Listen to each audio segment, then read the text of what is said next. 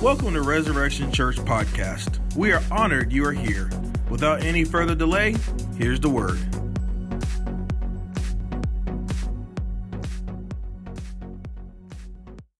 Um, I need just a tad more light on those spotlights.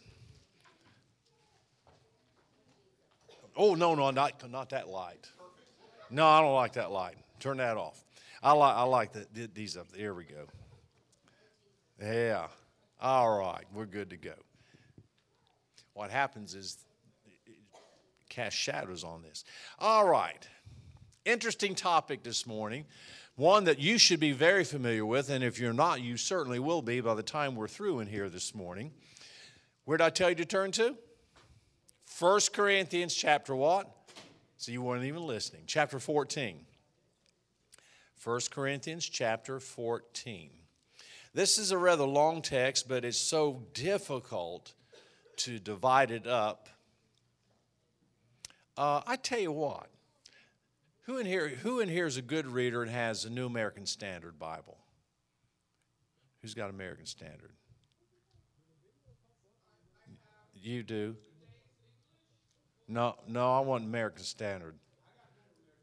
Okay, Rich, you man, would you would you come up here and read this for us?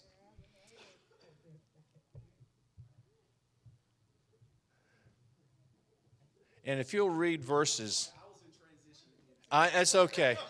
First Corinthians, First Corinthians 14. First Corinthians 14. Mm-hmm. Okay. All right, I want you to read verses 10 through 33. Oh, you you can, sure, that's fine. If you can, that's fine. Yeah.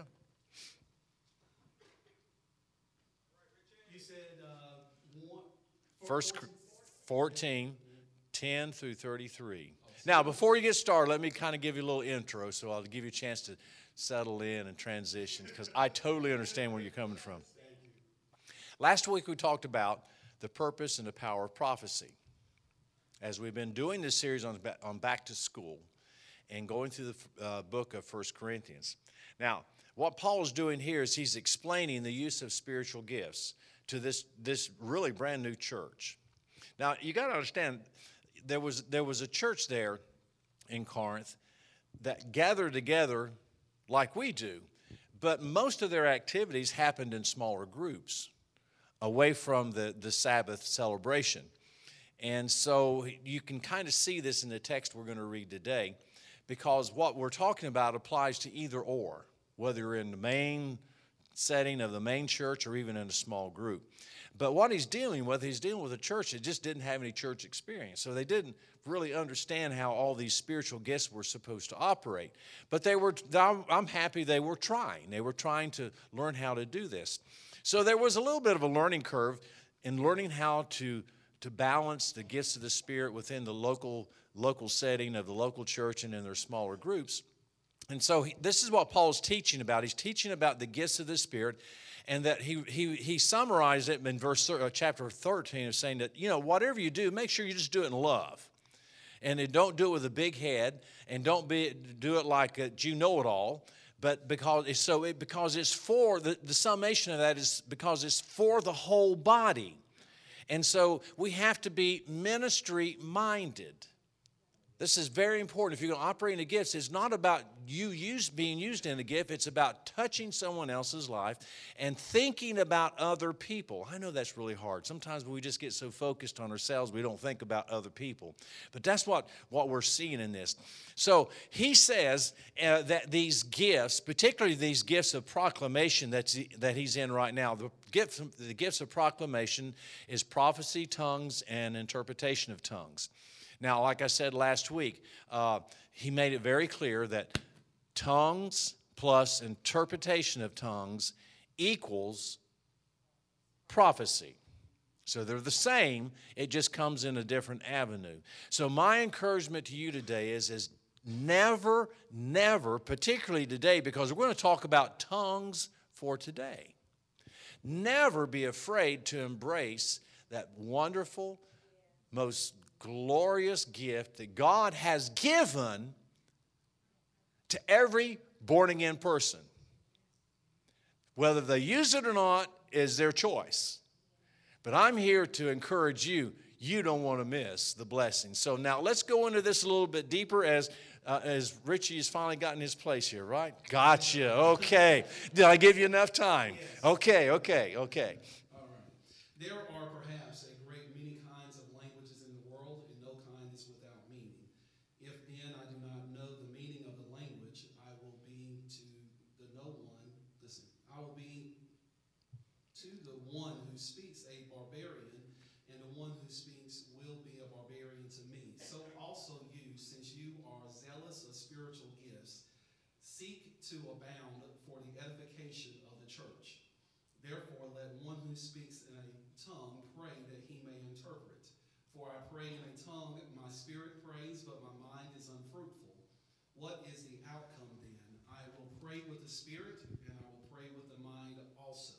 I will sing with the spirit, and I will sing it with the mind also. Otherwise, if you bless in the spirit only, how will the one who fills the place of the un- ungifted say the amen at your giving of thanks, since he does not know what you are saying? For you are giving thanks well enough, but the other person is not edified. I thank God I speak in tongues more than you. However, in the church I desire to speak five words with my mind, so that I may instruct others also, rather than 10,000 words in a tongue. Brethren, do not be children in your thinking, yet in evil be infants, but in your thinking be mature.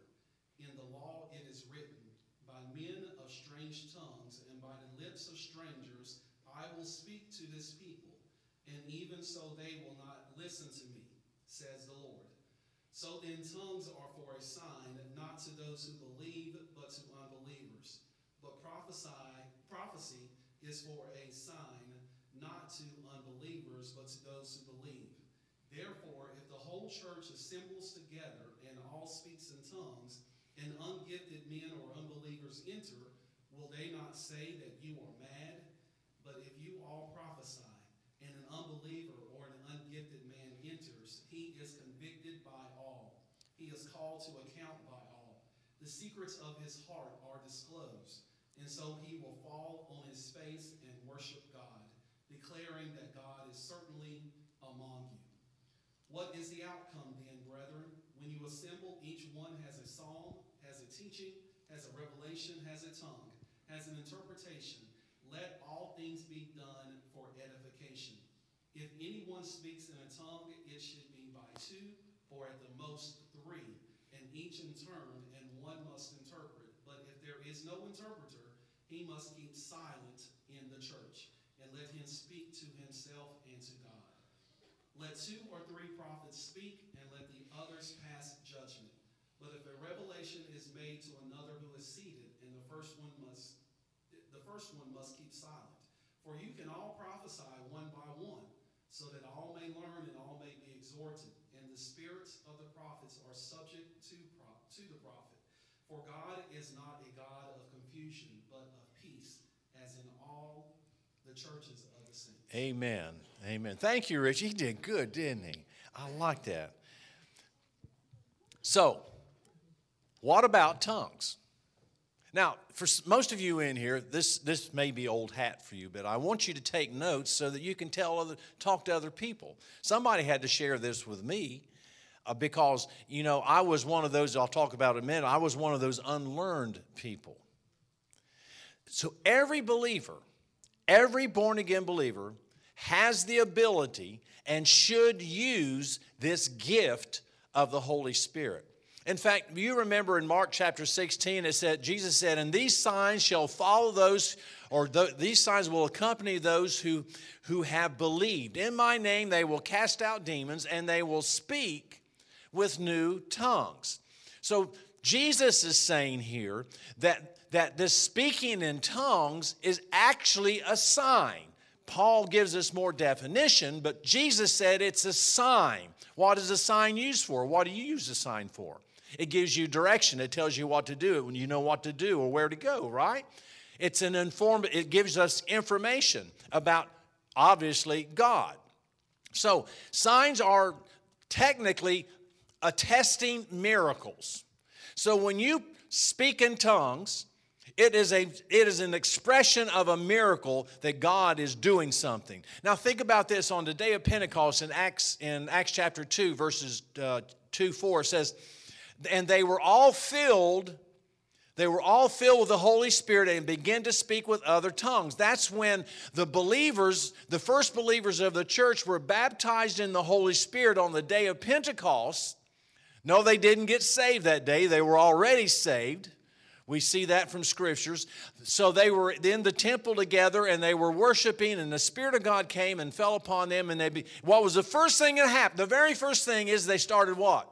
Speaking in tongues. And then it also happened to the Gentiles in Acts chapter 10. Uh, it says, in all the circumcised, well, you, I won't tell you the whole story, but there was this fellow named Cornelius, and he, he was a, a, a, seeker of uh, the Jewish God, so to speak. And the Lord showed, had, had an angel come and talk to him and said, Go send for Peter. And they sent for Peter and Peter. And Peter came and he preached to them. But before he could even start preaching, this is really so cool. It says, And all the circumcised believers who came with Peter were amazed because the gift of the Holy Spirit had been poured out on the Gentiles also. He started to speak to them and they were gloriously saved and filled and baptized in the Holy Spirit, and they began to speak in tongues. But my point is this that it says here very clearly, and on numerous occasions in the book of Acts, it says very clearly they were amazed because the gift of the Holy Spirit was poured out on them. Now, the Holy Spirit could technically be the gift, but he's really, he's a person. And the person brought the gifts. So when he moved into these new founded believers, the Spirit of God, the person brought the whole package with him. So every believer who's born again, their spirit is new to God. It's been renewed by the Spirit of God. The gift of the Holy Spirit is already there. We choose if we want to use it or not. Are you with me? And then in, in Acts chapter 19, and there was a place at Ephesus, uh, there was a fellow named Apollos who preached there and uh, he got gloriously filled with the Holy Spirit. I won't give you the whole story, but he, there was some believers left behind that had heard his old preaching before Apollos was baptized in the Holy Spirit, and Paul ran across them. And it says that uh, that a believer that Paul laid hands on those people and the Holy Spirit came upon them, and they began to speak with tongues and prophesy. So you see, you've got so many evidences here that this is the norm for the church. And I've said this before statistically, worldwide, 85% of all true born again Christians pray in tongues. Now, you don't know that because you live here in the States. And in the States, it's totally reversed.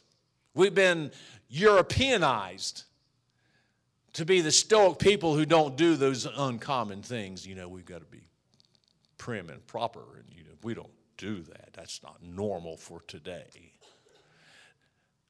But you get outside this country, it's really interesting when we and we've traveled a number of countries over the over the world for off and on over the years. You can go to Baptist church, you can go to Presbyterian church, in uh, West Africa or South Africa or, or in Central or South America. You, you, can, you can go to Episcopalian church, you can go to Catholic church. You know what they believe? The same thing you and I believe in this church. You'll hear them singing in tongues, praying in the spirit, laying hands on the sick, watching miracles happen. And they, and they have different labels, but they, but they preach the same thing. 85% of believers worldwide operate in these gifts. So I want all of us to be part of that also. So, I want to give you Tongues 101. Say Tongues 101. Let's be looking our text today. And let's start at verse 10. I'll go through a couple of things here. It says, Perhaps there are a great many languages, but there's none without meaning. So, what is Paul saying? He said that whether you, whatever you're saying, it has meaning.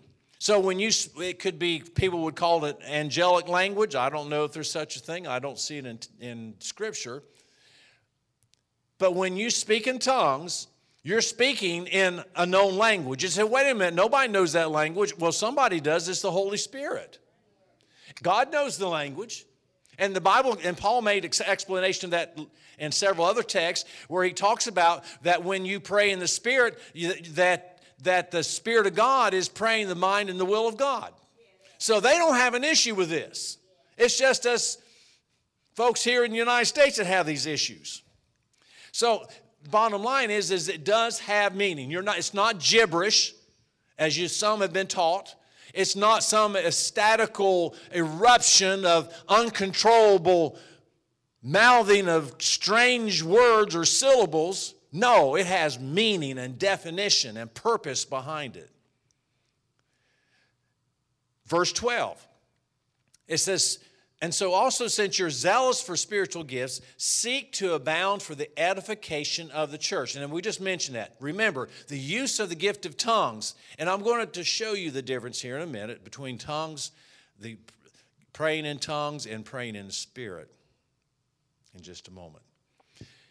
The motivation for the use of any of these gifts is for the edification of the church.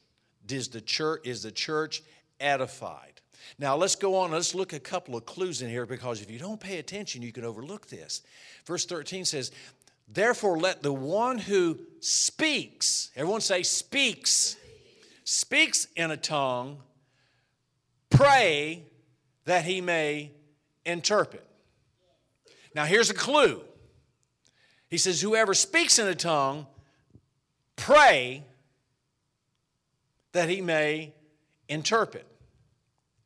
What's the clue? It's the praying part. There's a difference between speaking and praying in the Spirit and just simply thinking. Stay with me. Verse 14. For if I, now, now, now, now notice from verse 13 to verse 14. Verse 13, he says, speaks in a tongue. Verse 14, for if I what? Pray in a tongue. My spirit prays, but my mind is unfruitful. So he says, you speak in tongues and you can pray in tongues. Now, how do you pray in the Spirit. In verse 15, it says, I will pray with the Spirit, and I will pray with the mind also. Now let's stop. and Let's study this very carefully for a minute. I will pray with the Spirit. So, what does that mean? How, how do you pray with the Spirit and pray with the mind? See, praying with the mind does not mean you're praying your thoughts. And I'm, let me stop here and, and talk about this a minute. A lot of people think that praying your thoughts is all the prayer that's necessary. And I'm not saying you can't pray with your thoughts. But God did not design the kingdom to be handled by thoughts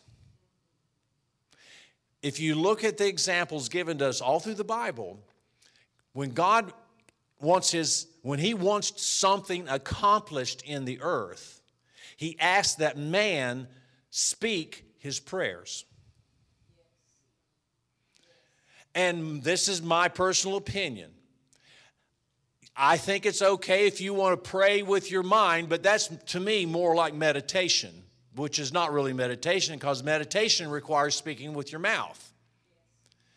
But, but so if you want to think your prayers, you're probably not, you may feel better, but you're not accomplishing anything. Are you with me? When you pray, you got to use words. Why? Because God uses the word to create in the earth, and He uses man to get His creative word into the earth. And so he needs somebody who can pray with words to release his power into this world so he can accomplish what he wants done. So if you want to pray in your mind, you go ahead. But if you want to get something done, pray out loud. Anybody understand what I'm talking about? That's the beauty of, of praying in tongues. Now, there's a difference between speaking in tongues and praying in tongues. Praying in tongues, based on this text, is when you are praying to the Lord by the unction of the Holy Spirit on your own behalf or for someone else in a private or semi private atmosphere. Speaking in tongues requires publicly to be interpreted. And I mentioned but last week, that's why when, when you pray, if you speak a public tongues, you better pray that you get interpretation. In fact, that's, that's I, as I explained last week, that's how I know when it's proper to pray in tongues or to speak in tongues in a public service because I don't, I wait until the Holy Spirit actually, He usually gives me signals or stop signs or, or little flashes of a word or a sentence. You know, there's something that I connect with, and I know that the Lord wants to say something. And then I wait to see if he wants me to deliver it as a prophecy in English, my vernacular, or if he wants me to deliver it in tongues. Now, I'll be honest with you. Most of the time, I'll look around and I can do we can do this now. We won't be able to do it forever, but now I can sort of look and see if there's any unbelievers in the house. If I don't see any unbelievers, then I'm going off in prophecy. But if I suspect there's at least one person that may not be saved or is really, really backslidden, then I, and the Lord says, do it in tongues, I'll do it in tongues. Does that make sense? And so this is the same thing that you can apply to your own life. So, I mean, how, how, some people say, well, how do you pray in the Spirit? Some people think, mm, mm, no, that's not praying in the Spirit. You pray well, let's look at it. Let's look at verse 15. He says, what, what is the outcome then? I will pray. Now, as again, he's already talked about in verse 13, he speaks. All right, that's a public use of tongues. Everyone say that public use of tongues.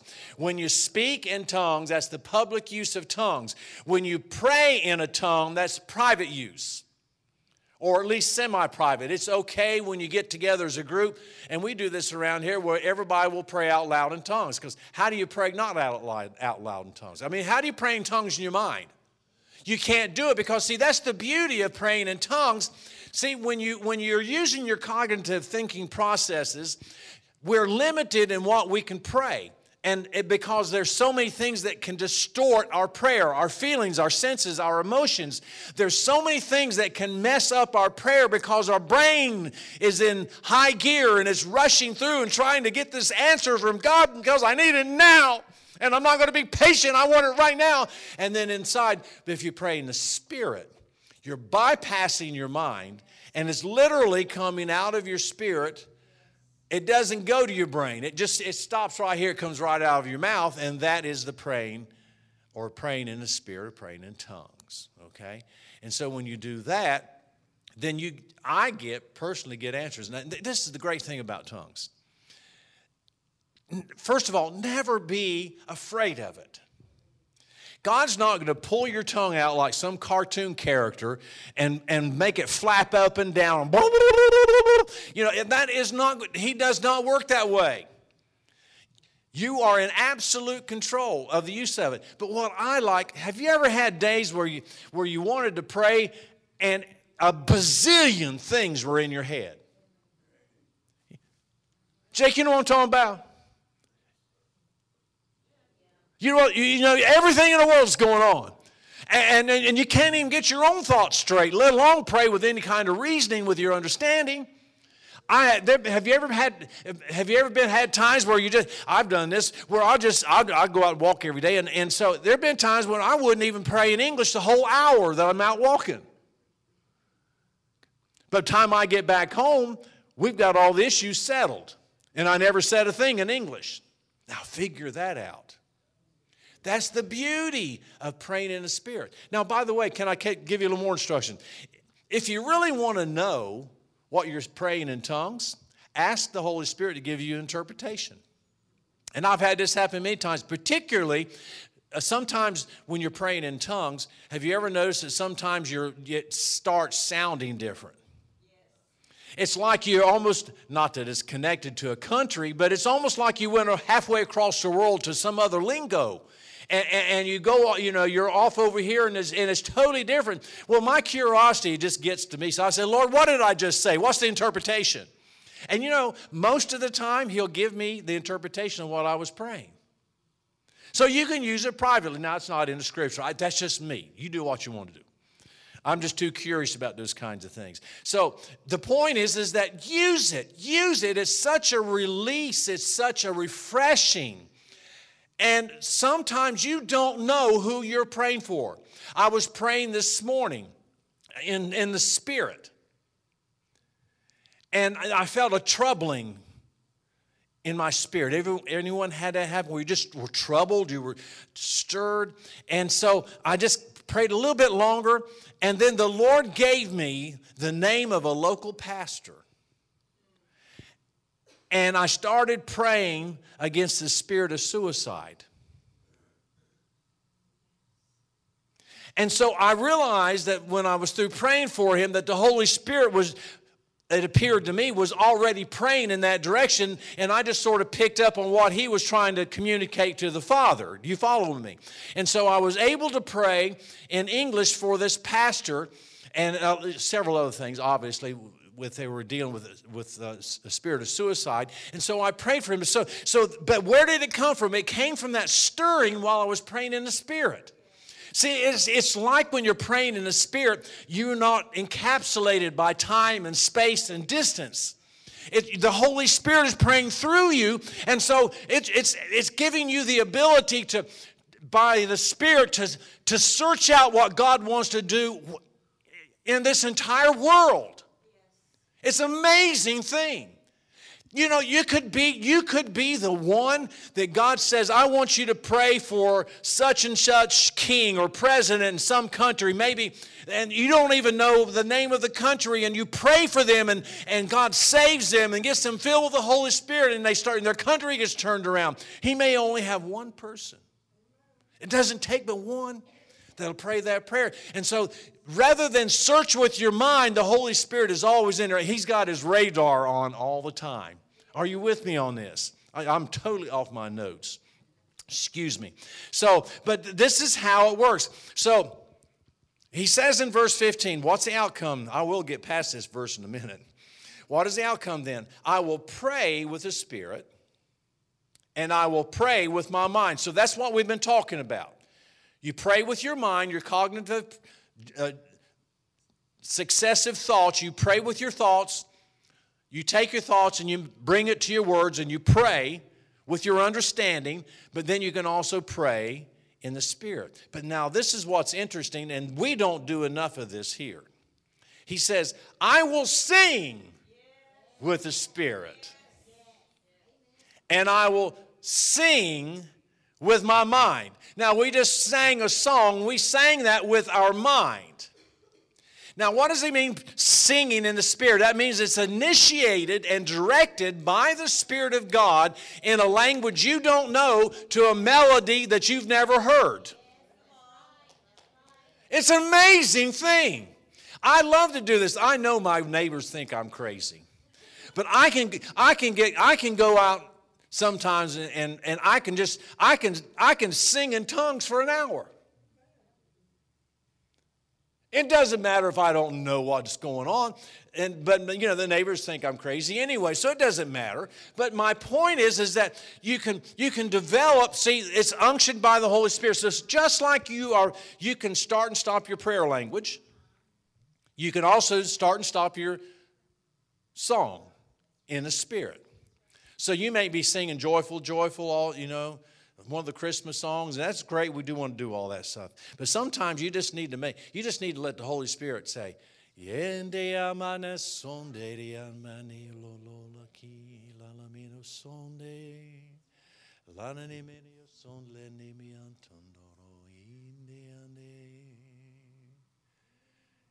Oh yeah, see, see, you you sense just me singing it.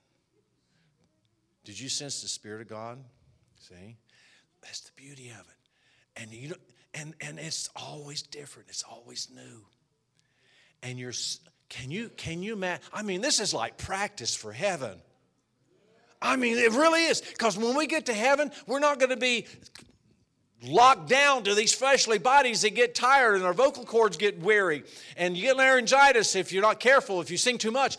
But when you get to heaven man it's going to be awesome. Do you think about this? How is ever when you've got all these thousands of millions of millions of millions of believers in the throne of god and they're all singing what are they going to be singing in you got, I mean, you got somebody over here singing in Spanish and someone over here speaking in English and singing in, in, in Russian or whatever it might be. What a mess. There'll be one voice, one song. It won't be anything that we know about. So I believe this is just an open gate for us to have a experience and practice when, it, when we get to heaven. I want to be ready when I go there that, man, I can go off and just think about can you imagine just singing by the Spirit of God and praising Him for days, years, eternity? Wow. I mean, unbelievable. So, isn't it wonderful that He, he lets us have a glimpse, a touch, a taste of it now? So I encourage you, use this wonderful gift that God has given you and, and get you a touch of heaven now. Don't wait till you have get, die and kick the bucket to, to find this out. Do it now. Anyway, so that's how you sing. You sing in the Spirit by using your mouth. Now, let's get another clue here, real quick, because I need to wrap this up. Verse 16. Otherwise, people will read this and miss this completely. Otherwise, if you bless in the Spirit only, how will the one who fills the place of the ungifted say amen at your, at your giving of thanks, since he does not know what you're saying? People ask me all the time, well, what are you, what are you saying? What, what's going on? Uh, you see, sometimes people think that praying in the Spirit is just like making an appeal to God. But I've noticed this in my prayer language. Sometimes He does have me pray the appealing prayer, the requesting type of prayer. I can sense that. Other times, it's when I'm praying in the Spirit, I know it's pure praise is pure worship. I mean, you know, you, this is this. Anybody know what I'm talking about? I mean, man, it's awesome. It, it, and that's what. It, so look at. So he gives us. He says, when you're praying in the Spirit, first of all, you're blessing. Oh, I like that. So there are times when you're eating with your mind, you say, I'm, you know, I do this. I said, Lord, right now, I'm going to sing in tongues, and I'm going to bless you, and I'm going to worship you. And I just go on off on the purpose of just blessing him with my song that he gave me. Isn't that cool? It's amazing. So you you are blessing when you're speaking in tongues. And then it says, and, and later on that verse it says, and you and at your giving of thanks. You know, think about the think about the adjectives you could use for thanks. We could run out our adjectives for thanks Oh, it take me about 30 seconds or less, probably a lot less. But you know, you can stop and say, Lord, I'm just going to, I'm going to give you thanks. And, and know that you're just, you're just giving him thanks. He said, well, is that useful? It sure is. God likes it. That's why He gave it to us. I like it because I become refreshed and encouraged. And the Bible says praying in the Spirit will build me up in my faith. So it's amazing. So that so that's the that's a. I didn't even get there. That's another part of of benefit of praying in the spirit but I, have got i've got to move on so he gives us the clues to the use of these tongues it says in, in verse 16 the giving of thanks he confirms it in verse 17 the same thing now but how does paul know about all this how did he know to write this well see paul had an experience when he was, man, he was torturing the church. And uh, he was on this road. He was going to go to another city and he was going to go persecute Christians. He, man, man, he ran right smack dab in the face of Jesus. Well, he got struck off his horse, knocked off his horse. He was blind. He went into the city. He, he was converted there in that Damascus Road experience. knocked him off his horse, knocked some sense into him too, sounds like to me. And so he went in, he went into town, and so he was blind. And he started fasting. And the Lord spoke to him and said, I'm going to send somebody to you. Well, there was a fellow in that little town named Ananias, and Ananias, God tells him, He said, I want you to go to Paul and pray for him. Now, can you imagine getting, being on excitement? This is Paul, the Christian killer. And, and, and, so Ananias goes, he says, Brother Saul, the Lord Jesus, who appeared to you on the road by which you were coming, has sent me so that you may regain your sight and that you may be filled with the Holy Spirit. Now, Paul was already saved. Three days earlier, he got saved. Spirit of God moved inside. But now Ananias is laying hands on him so that he can be filled with the Holy Spirit. In fact, he got so full, he actually says in this text, he said, I thank God I pray, in tongues more than everybody else. How could he do that? Because that's part of the baptism of the Holy Spirit that's for every believer. So every believer has the ability and should by all means use this precious gift. So let me close this up to give you a couple of high, why, when, where, and how's, detail kind of things of tongues. Now, Paul says in his text, in verse 20, he says, I want you to be mature in your thinking. So, first of all, he's telling the church, I'm going to tell you how to behave in church. Now, I kind of like this because it gives me a little freedom when I'm by myself. I can just do whatever the Lord directs me to do. But when I'm in around other believers, he says, I want to show you how to behave. We probably need to be schooled in that. Some, no, we don't. We know it here, but some places need to be schooled in this. So he says, be in your thinking, be mature. So in verses 21 and 22. Now, I would have never picked out this verse of scripture, but verse 21, Paul goes all the way back to Isaiah chapter 28, and he brings up a scripture about it says by the tongue by the by the by men of strange tongues and by the lips of strangers will I speak to this people and even so they will not listen to me says the Lord. So here he comes. So then tongues are for a sign. Remember we talked about a sign in in uh, in Mark last chapter of Mark not to those who believe, but to unbelievers.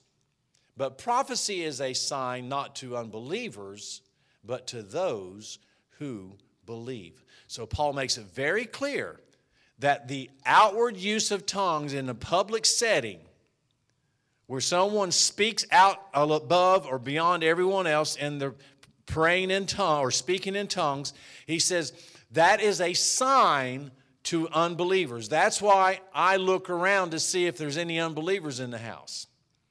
To kind of cue me in because if they're there, I want to be accurate to the scriptures itself. Let me give you a better translation of this uh, Isaiah 28. It comes from the uh, NIV. It says, Very well then, with foreign lips and strange tongues, God will speak to this people. Pretty clear, isn't it? But prophecy is for the believer. Now, in verse 23, we need, it says, therefore, if the whole church, now notice first of all, he says the whole church. So he's talking about the general Sabbath meeting of the church. He's not excluding the home churches that were all over the city of Corinth because they would come together on their Sabbath day and we're not sure if that was still Saturday or Sunday at that time. It's debatable. But the point is, is they came together as the whole church. So he says, when the whole church assembles. See, this is why I have an issue with churches that don't, that are, and there are churches who quote to be Pentecostal, but do not allow the gifts of the Spirit in their whole church setting. It's going contrary to the Word of God. And there's some very popular ones in our country that banned the use of gifts in their services, even though they propose that it's okay if you want to, but just not in church. Therefore, if the whole church assembles together and all speak in tongues, and the ungifted men or unbelievers enter, will they not say that you are mad? Now let's stop there. I want to look at this because we're going to close in this same thought he talks about two people here. So when the church meets together, he talks about the ungifted and the unbeliever. Now, I want to, I want to emphasize this. The word ungifted in this text and in a, on down in the next verse, I think it is, the word ungifted is better translated unlearned. Now, the reason for that, because when the translators wrote this, these were, just so you'll know, this translation was written by translators who were not Pentecostal, charismatic tongues talkers. So they're, do, they're doing the proper order of taking scriptures to make sure that the, the Greek matches everything else in the Bible. But see, it does not say ungifted in the Greek, it says unlearned. Remember, when the Holy Spirit saves someone, he brings the gift. The gift is already there. So every believer is gifted, not ungifted. Are you with me? Look it up. You look it up in your, in your, in your Strong's Concordance, it'll tell you the same thing that I just read to you. So it's not ungifted, it's unlearned. In other words, they haven't been taught. They've never been taught that they can use this most precious and wonderful gift. Wow. So, ungifted or unlearned Christians are people who don't pray in tongues. Not because they're not gifted, but because they are unlearned. In other words, they have not been instructed properly, as Paul was trying to do here, in the use of this marvelous gift that he wants for every one of us. So, what does this tell us? In verse 26, I'm wrapping this up. He says, What's the outcome then, brethren? When you assemble, each one has a psalm, has a teaching, has a revelation, has a tongue, has interpretation done. Let all things be done for edification. So, what is he saying? He says, Listen, church, when you come together, when you meet, whether you're in your life group or in a church service, when you meet, come with your guns loaded. Come with your guns loaded. Be ready when you go in there not to suck all the life out of someone else, but to give life to someone else. Be ready to operate in the gifts of the Spirit. Pray in the Spirit. Be prepared before you go to a life group or into a church service.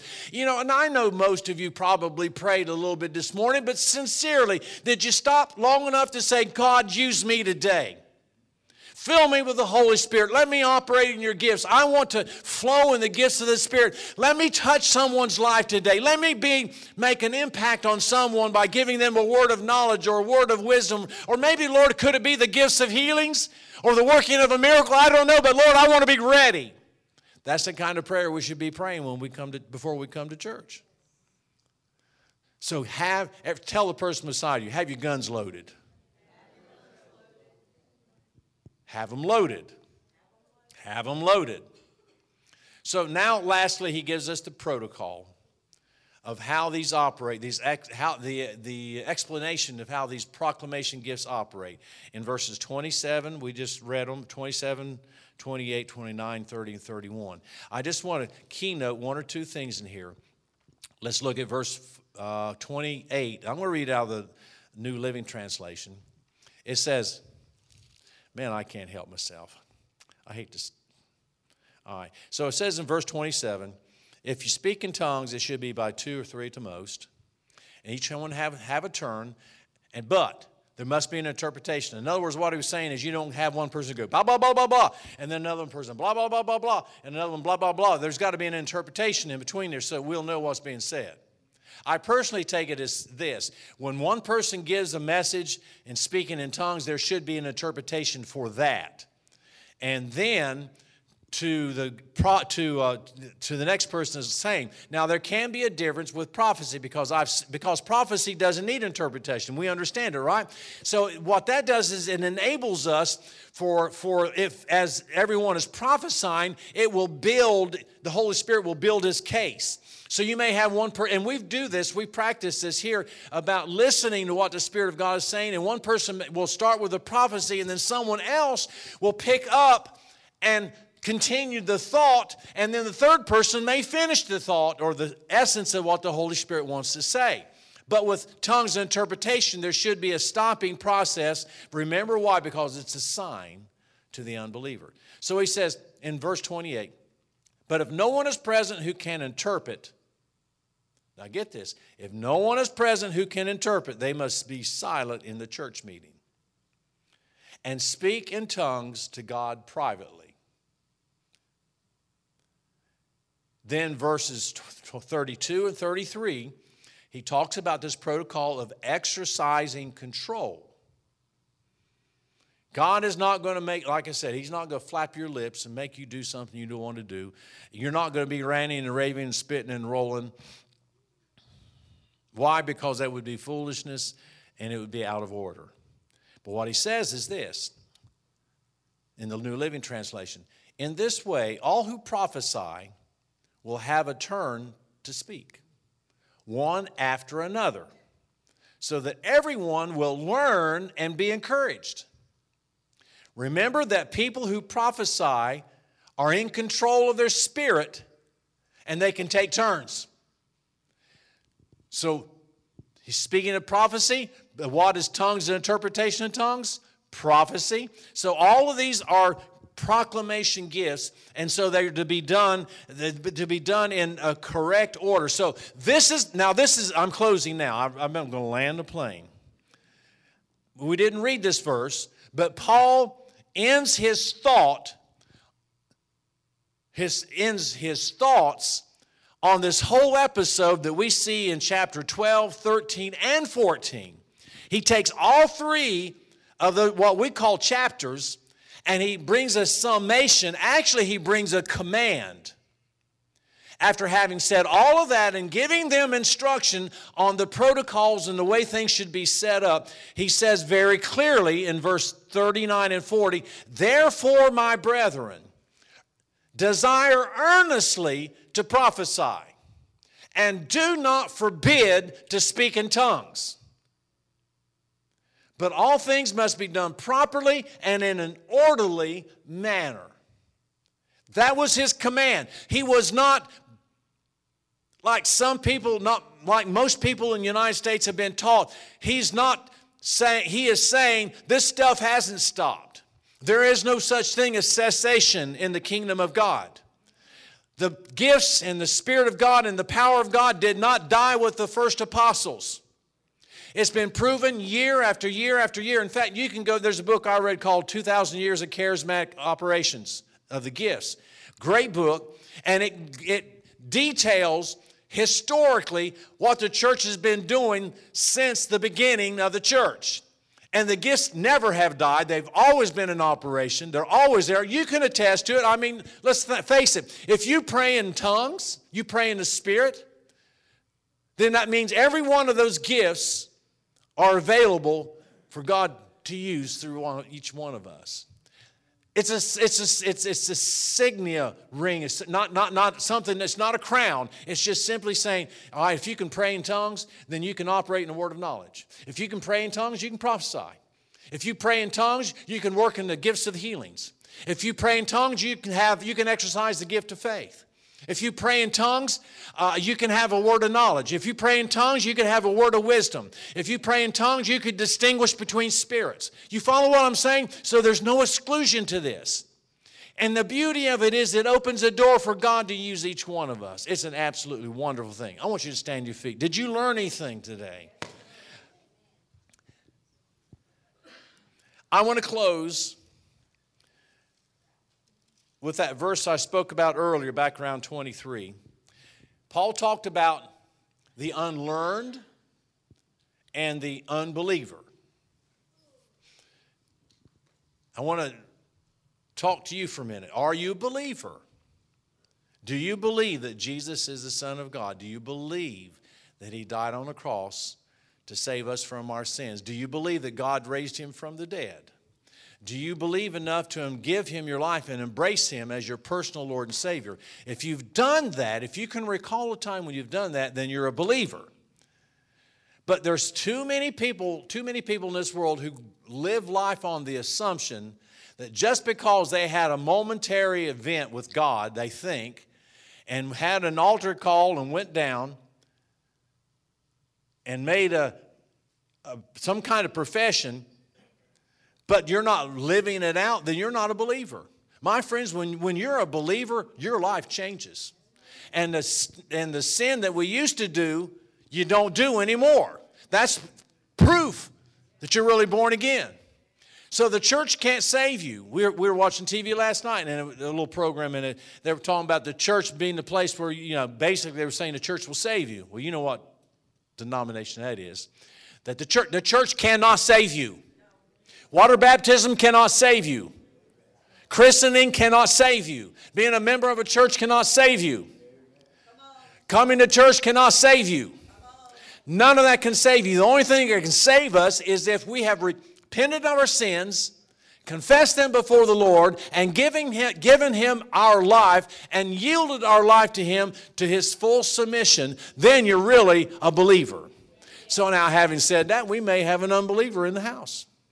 And if we do, I want you to come forward. We're going to pray for you. Thank you for listening to the Resurrection Church podcast. We hope you are encouraged and ready to win souls for Christ. For more information or to plan your visit, go to rc-hickory.org.